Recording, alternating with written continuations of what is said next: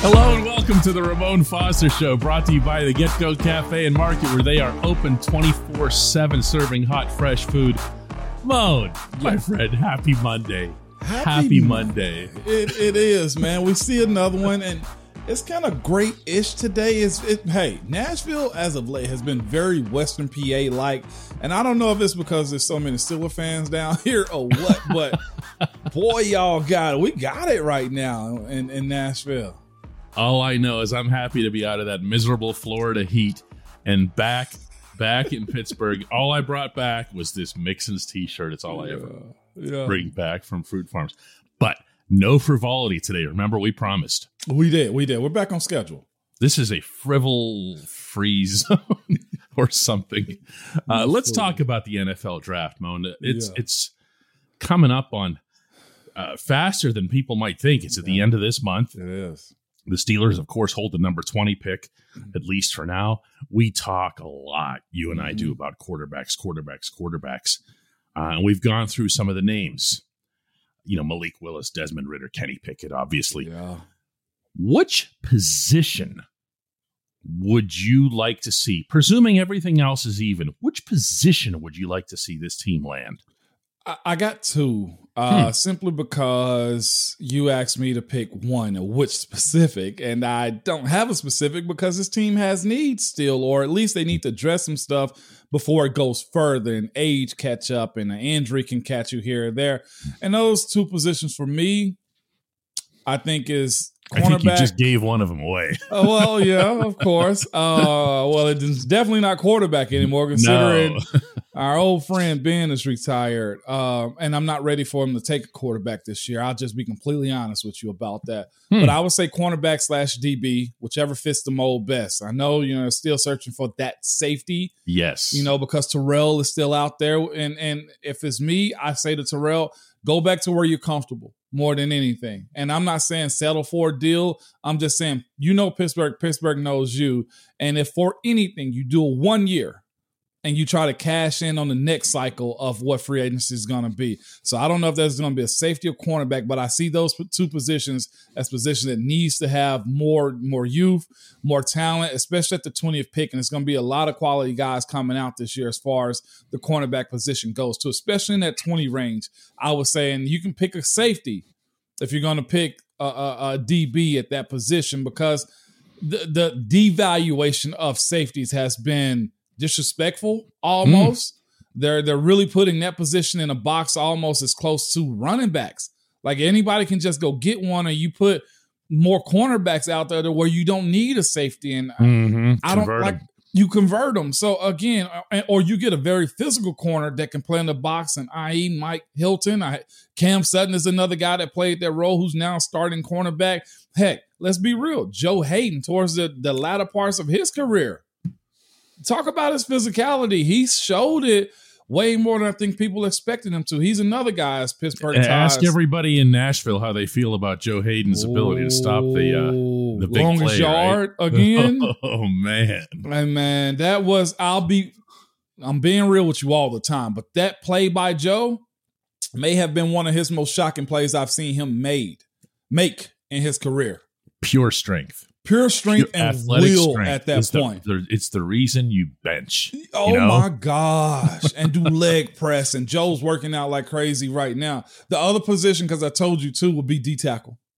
And that was the one I knew you had coming as soon as you started talking about older players. Yeah. Yeah, and this is actually the sweet spot, honestly, of where this team has always went and got another guy. Um, when when Keisel and Kursky was kind of aging up a little bit, Keisel really career kind of jump started around year six, seven for him. I know Cam's a little bit further along than that. I think Cam's getting into double digit years now, and it's about time you start looking. Okay, who's my next Cam? The same way you ask, well, where's my next Casey? Or where's my next? You know, there's a, a, group of guys, and two is another guy that, if for anything, if I think Cam can probably play as long as he really wants to, just being honest, because he's a pro like that. But we're at a point where you got to start looking, okay, who's the next first rounder in that defensive tackle room with Coach Dunbar and, and that group of guys where they've been very strategic, I think, in passing along what the tradition of playing that role for the Pittsburgh Steelers is. From Coach James, uh, from from Coach Mitchell Coach John Mitchell just never giving up, like never giving an inch to a young guy. Because the guys that played in front of him that he coached up in that room, they earned it. Cam earned it.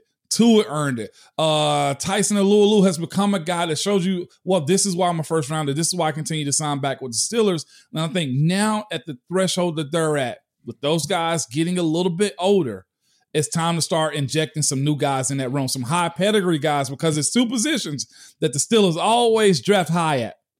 Outside linebacker, defensive tackle, nose tackle, baby. Those two positions right there gonna always be high because the expectations of what that room, those guys before him, the steel curtain, all the way through the 90s. Like, let's think about that, that lineage of guys through Pittsburgh history.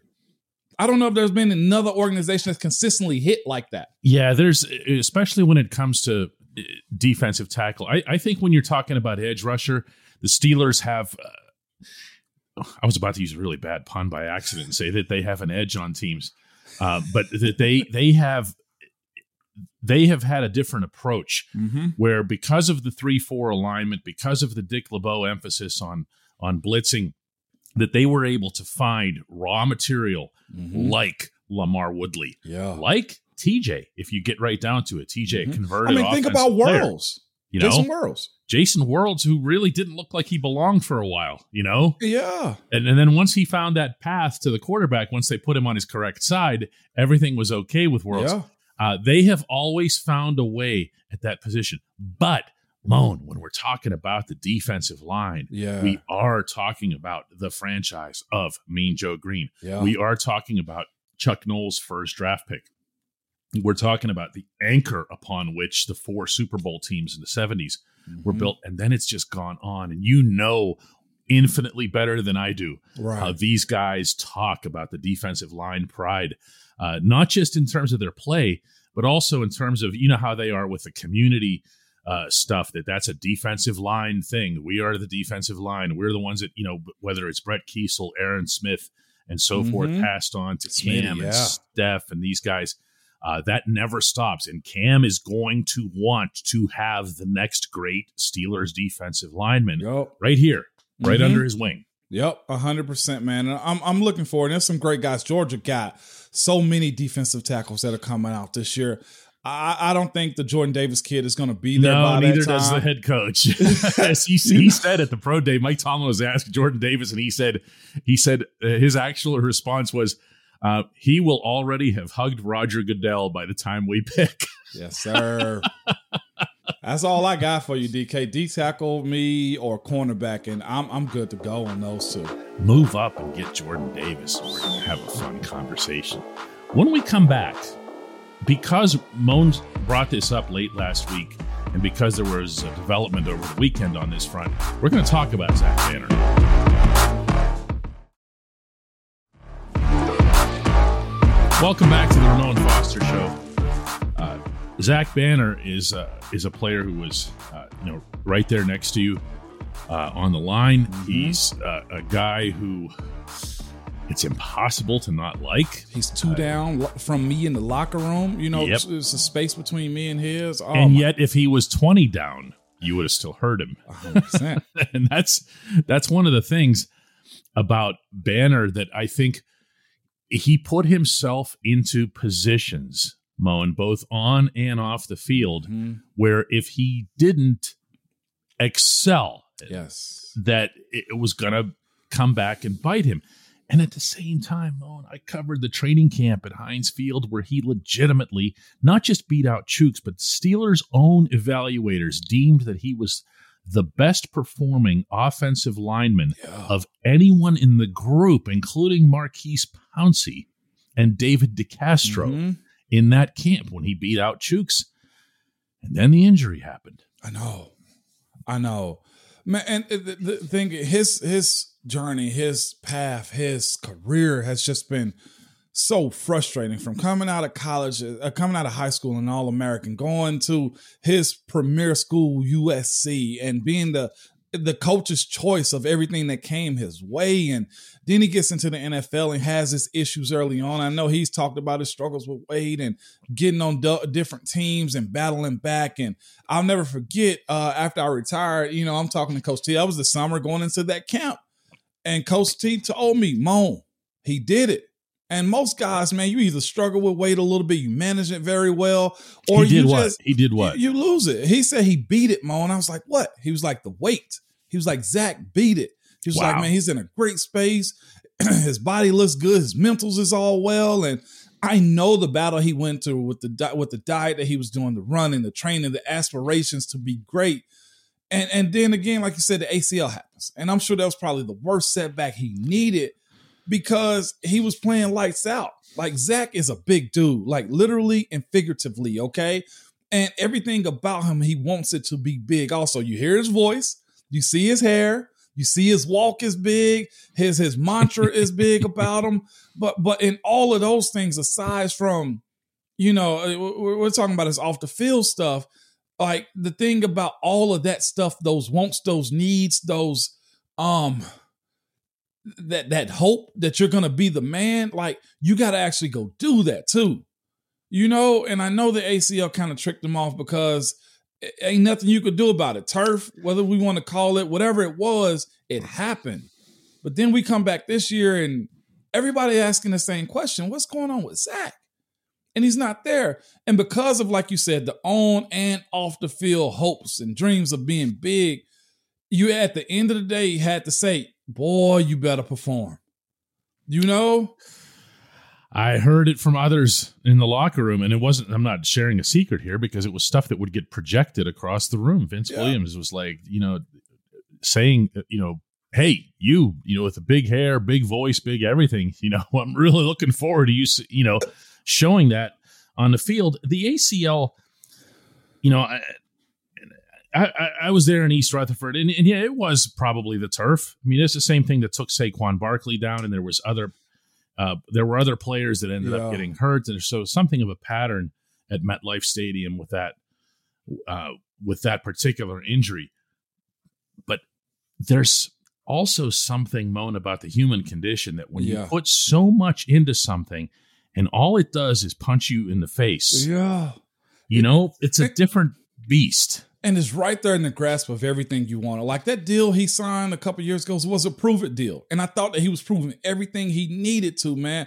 But this is the part where I think some people like Vince and, and a little bit of myself too, I'll be completely honest, were, were of the mindset like, man, you're doing a lot, but we need you to make sure you can answer that call when that phone rings too.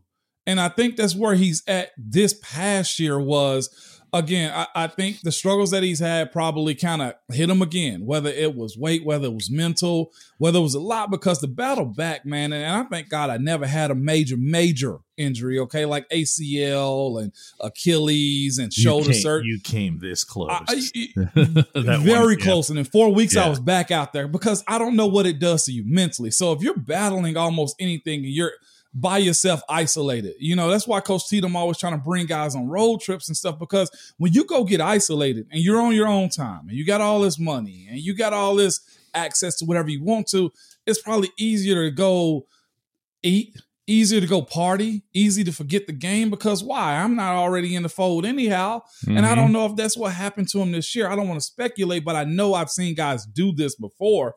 And again, y'all know because I put it out on Twitter when he said he was going zero dark thirty like a couple years ago. I was like, about time. Like, stop talking on social mm-hmm. media. You like, weren't the I, only one to say that to have no. that response on the team either. Because when you put it out there like that, and you're taking on everybody's battles a little bit, and some of the stuff he did with social injustice was freaking phenomenal. Yes, it was. But, but again, DK listeners my thing is, I don't care if a guy raps. I don't care if he sews. I don't care what he markets. I don't care what he does. He can go do a movie for all I want, doing his own stunts.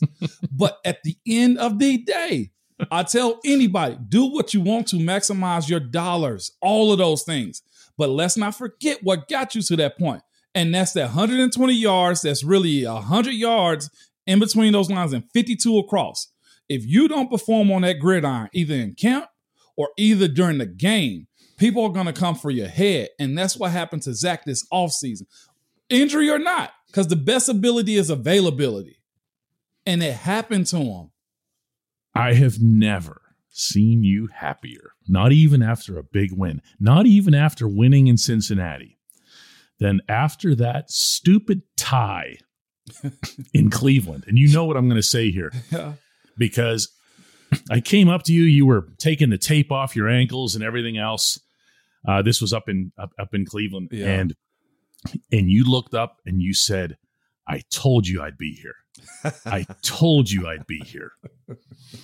Because that's how hard you work to make sure not only that you were going to be available, but that you convinced your head coach Yeah. that was the real battle. The weather had to work in my favor because if it was 90 degrees, he wasn't going to put me out there. He had already told me, Mon, if it's hot and humid, you're not playing because you're not conditioned for it. But it was overcast, it was rainy, a little windy, and I was very, I was happy to be there because DK, at the end of the day, again, I was more worried about what I was able to do on the field because Yep. everything else take care of itself after that. the effect of the athlete on i'm sorry the effect of the injury on the professional athlete cannot be overstated literally everything that you're working toward in your life just is gone like that in a split second when we come back hey mon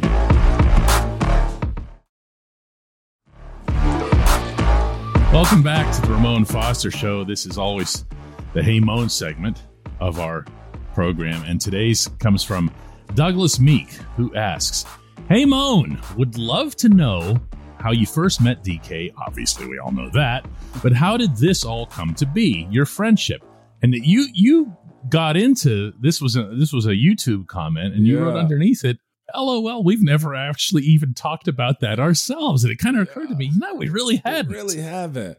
So me and DK, I'll be real with you. In the beginning, I'm sure in my young career, I didn't know who DK. Definitely didn't know how to say his name. Okay, we just go ahead and throw that out there real quick. All That's right? why the initials come in handy. you feel me, Dejan? And you said no. I think I don't know if it was you or somebody was like, well, you know, his name in his country is like as common as David is. Oh yeah, you know, in America. Yeah. So uh Dejan is is is is that. And I want to make sure I'm saying it right even then. But besides that, DK in the in the beginning was was I'm sure like everybody else, just another, I'm gonna go ahead and say another vulture in the locker room Yep. that was trying to get a story. But the thing about DK has always been this. He don't come for you for BS. He come to you for realness and what you gotta say. Like, no, no, no. Cut cut all of that. Don't give me what you just gave him. Give me what it exactly was. And I appreciated that.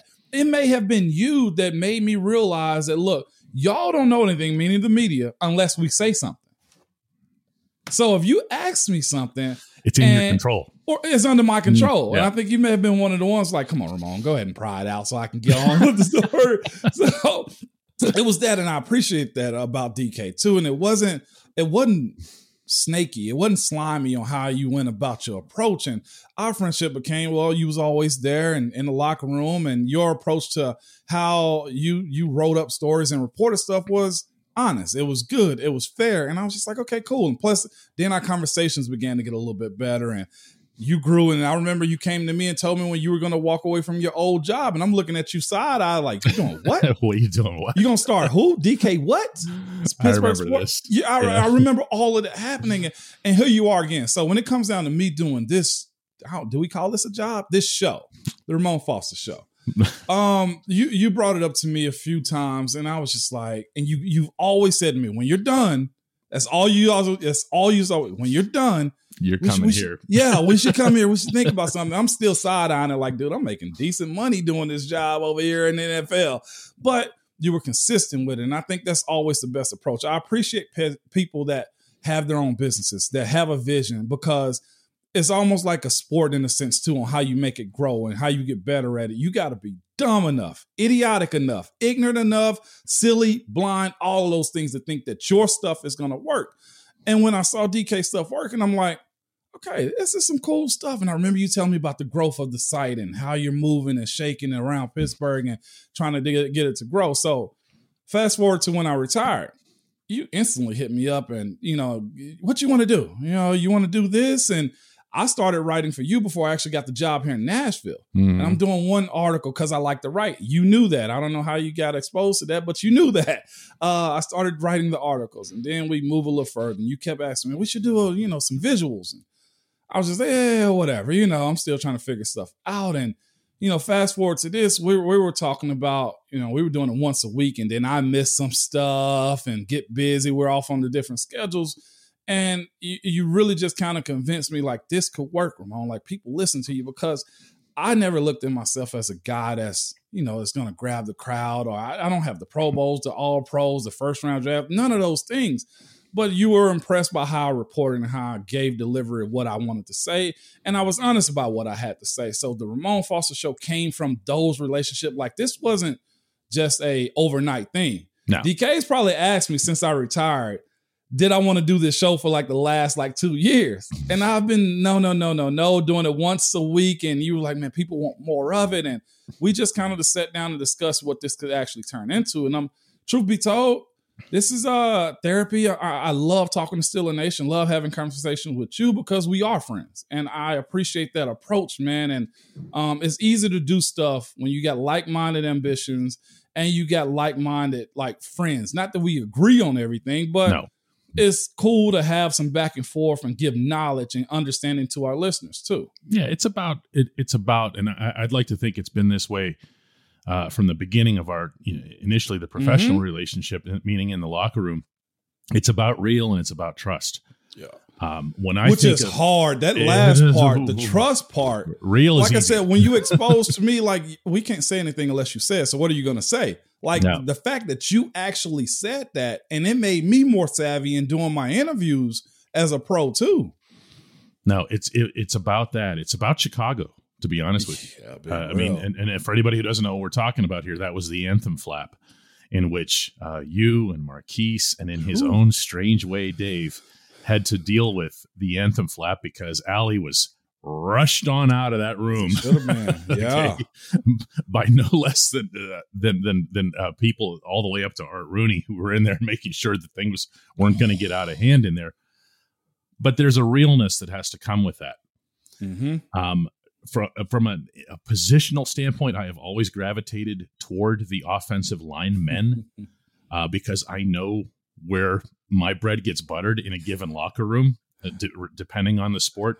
Yeah. But I've also had people over the years, I, I'd, I'd like to think that I still have them uh, with the Steelers, Penguins, and Pirates, where I say, that's my guy. Mm-hmm. That's the one I know I can trust. Not necessarily for like big hot scoops, contract No. extensions and stuff. Just give me what's real. Mhm. Okay, what what's really how is the team right now? What's the mindset? Mhm. I'm not looking for stuff that I can go, you know. right. It's more just I, I need to have a sense because I'm writing opinion. You know, or, or am, am I feeling what you're feeling? I knew I could. I always knew that I could uh, trust you on that front. But my favorite question that I get from listeners and readers on a regular basis is. Can you find someone like on hockey who's like a Ramon? Or can you find someone like on baseball? And I said, the only way that's going to happen is if Ramon takes up hockey or Ramon takes up baseball because there's only one of him. Please stop presuming that there is more than one Ramon. Now, if you do take up hockey, I know for a fact Peter Laviolette would have you in front of the net on the power play down there for the Predators. Oh, Just I- set the screen, man. I saw Ben have his day at, at PPG Arena, and all I could think was, man, if that was me, I'd probably slip on the ice just walking out there. so y'all don't want that, man. I promise. I'm learning more about baseball, and I've been reading the articles and, and the, the daily shots DK of you talking about the Pirates, and I'm just like, you know what? I don't know if I want that stress. But I will say this in, in my own attempt to answer uh, the initial question. Um, I'll, I'll make it a lot simpler, Mon, than anything professional or anything experience based. And this is something that I've told you yourself. There are people in your life who add, and there are people in your life who subtract. And the more that you surround yourself with the people who add, who pick you up, who make your day better, the happier your own life is going to be. And Mon is an adder. Okay. Ramon is someone who's like that. And I've seen it not with me, but with uh, lots of other people. They they gravitate toward him. There's a nat and that's why you got to be union rep of the Steelers. And that's why people came to you in Chicago. Oh my goodness, the waves of people coming to you. Maurkice is sitting right next to you. And they're like, you know, all Mr. All Pro headed to Canton, yeah, whatever. Yeah. Nope, we're going to 73. That's why, because they knew they could get something from it. So, wow, what a question. Yeah, it was, man. I, I, I have no follow up to that, DK. I, I somebody told me, Mom, you got to start just taking compliments, and you know what? I'll just take it. There you go. There you go. Let's do another one of these tomorrow. Uh, you know what? I'll be here